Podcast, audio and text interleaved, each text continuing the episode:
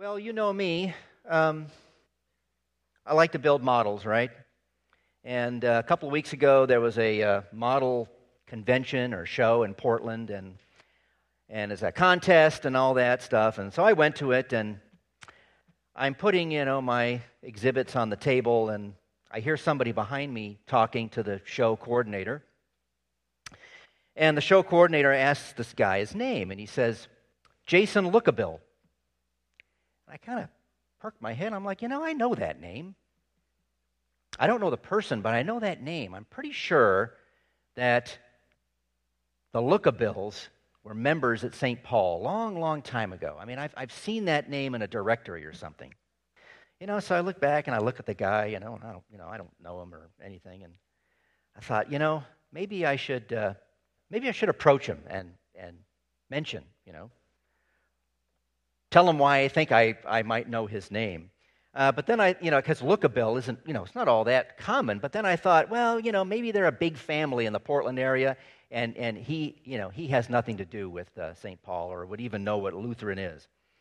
So uh, I just, uh, I didn't, uh, I didn't say anything. Uh, you know, we were there for different reasons, anyways. But I get back to the office a few days later and look in the old directory, and uh, sure enough, there he is on the right. Kid on the right. Jason Lookabill. You know? And uh, I thought to myself, well, you know, I wonder what happened. I mean, this was back in the 80s they were here. I mean, who knows? They might have moved or something and came back to the area. But, you know, it's not the first time that I've looked through old directories and seen some of you, you know, as far back as the 70s. Uh, and then a lot, lots and lots of people that you know, who knows? Who knows where they went? Have they just drifted away? You know, did they not listen carefully to what they were told during their church years?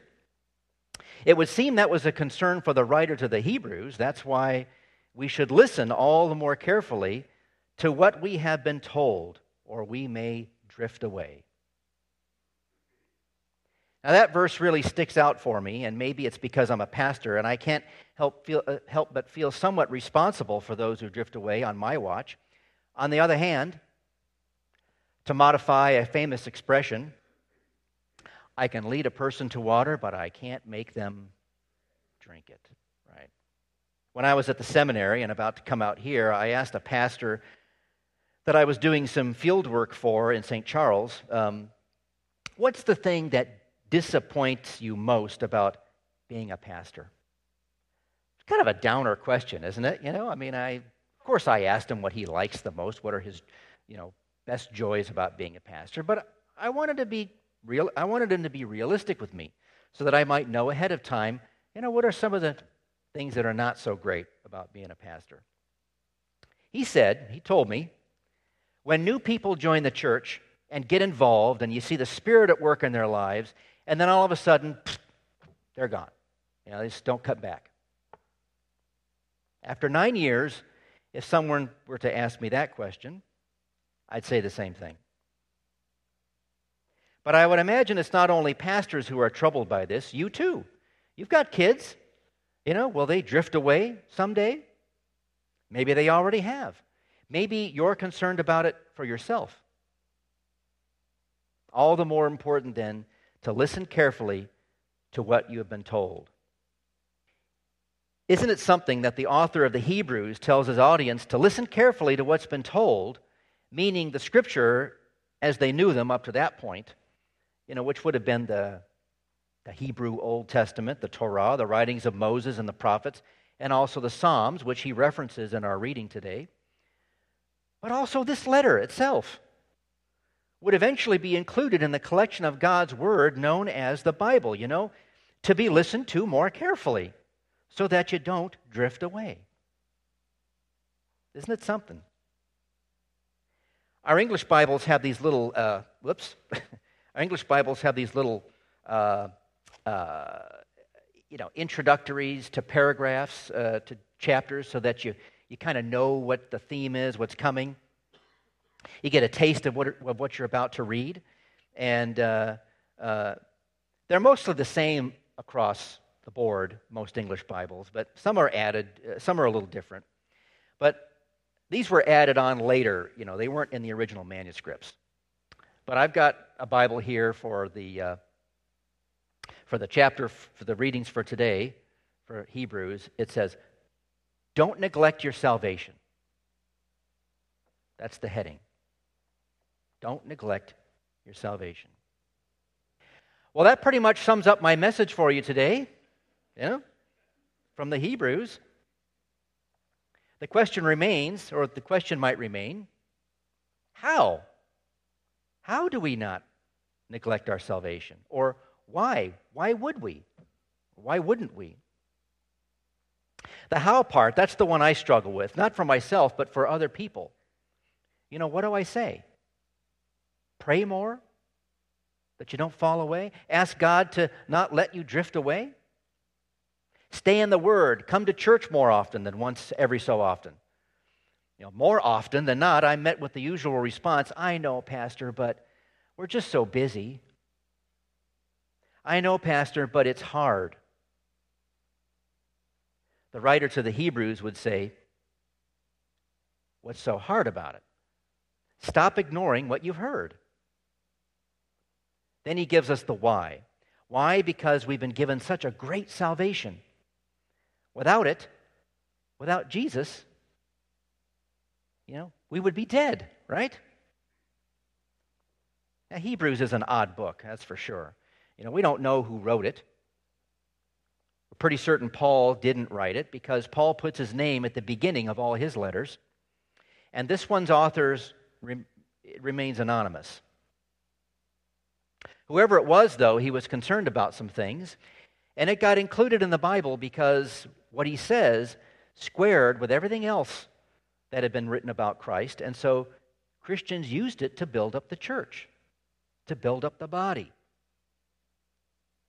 But there's a little bit more about Christ in detail at the beginning of this letter than any others. The author makes this argument that Jesus, in his humanness, is higher than the angels as far as creatures go. And this being a letter to Hebrew speaking people, that is, Jews or some particular Jews somewhere, we don't really know, the writer is, a, is, appealing, to, to, is appealing to them to give up this new way of thinking that their souls and their bodies are going to be separated after death. And this was actually a classical Greek way of thinking that Plato and others wrote about. It's very popular stuff at the time, uh, sold a lot of scrolls. Uh, it was a way of thinking that was geared towards rejecting the body, this body, because of all its aches and pains, and rejecting this world because of all its aches and pains. The thought was you could leave the body behind and become a, a floating soul somewhere in the cosmos, not feeling any more pain and enjoying some, something better than this world. The thing is, this kind of thing is still around today. I heard it just the other night on network television. The Good Doctor, you ever watch that show? A character in the show was dying of some cancer or something, and, he, and said he'd rather die and live on in the memory of his family than suffer anymore or go under surgery or treatment. You know, very typical popular thought. I mean, not that I've watched every medical drama on TV in the last 30 years. You know, maybe you have. But I've seen a lot of them from St. Elsewhere to The Good Doctor. And I can't ever remember hearing a dying character utter a single word to the Christian promise of the resurrection of the body and the life everlasting. Can you? Can you name one? It's just not out there in popular realm. What is popular, though, has crept into the church from time to time. I mean, how many of us have pictured heaven to be like this? Or with, you know, I mean, I don't want to get too cartoonish on you, but you've seen it angels plucking harps on clouds, that kind of thing. You know, the, the, the gate with St. Peter, and everyone's got, uh, we, you know, we have wings and halos. I wish we had a name to the author of Hebrews. It would make it so easier to say every time who's saying this. But since we believe all Scripture is from God, well, then God says no to this. This isn't what he promises.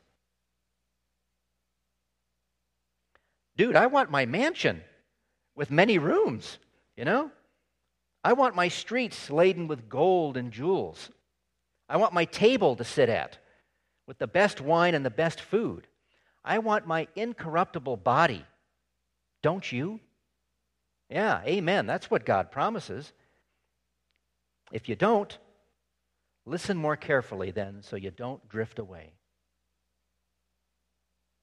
It would be interesting to know just what the Hebrew audience's thing was with angels.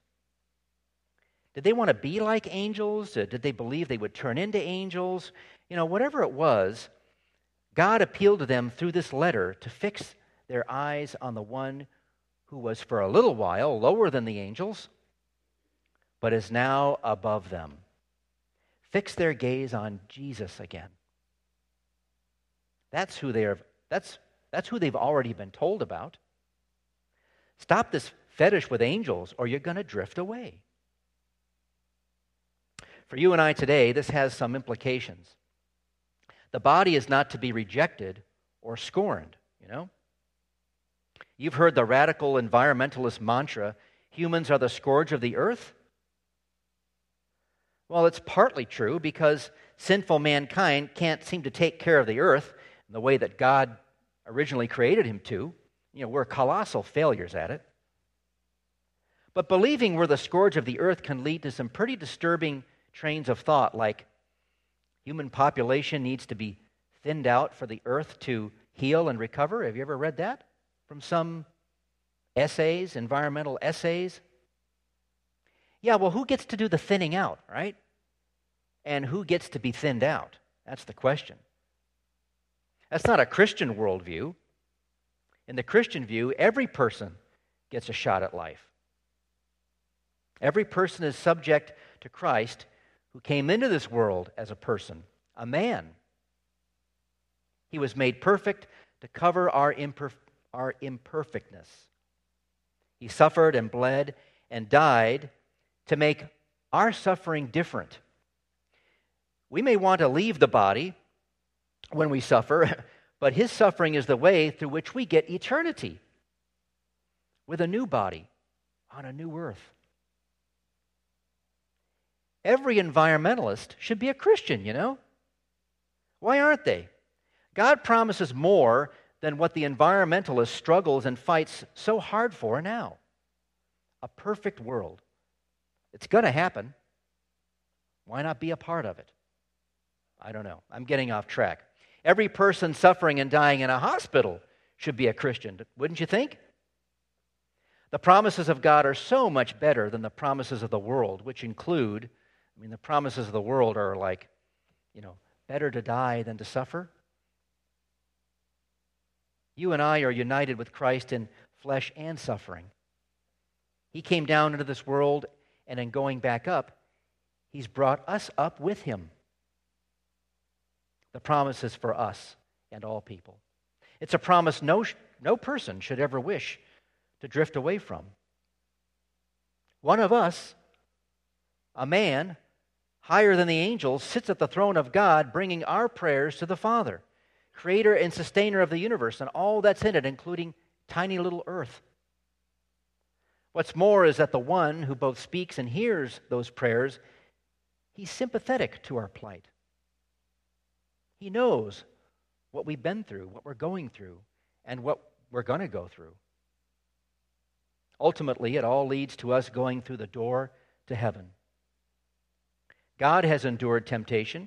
He endured pain and suffering and has dealt so mercifully and kindly, kind, kindfully to you and me. You're a creature created in the image of God. He's called you by your name to be more than a disembodied spirit floating in the cosmos.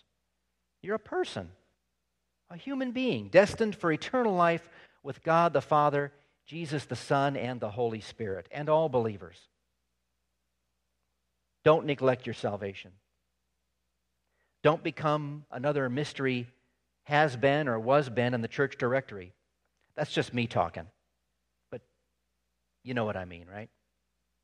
And may the peace of God, which surpasses all human understanding, keep your hearts and minds in Christ Jesus.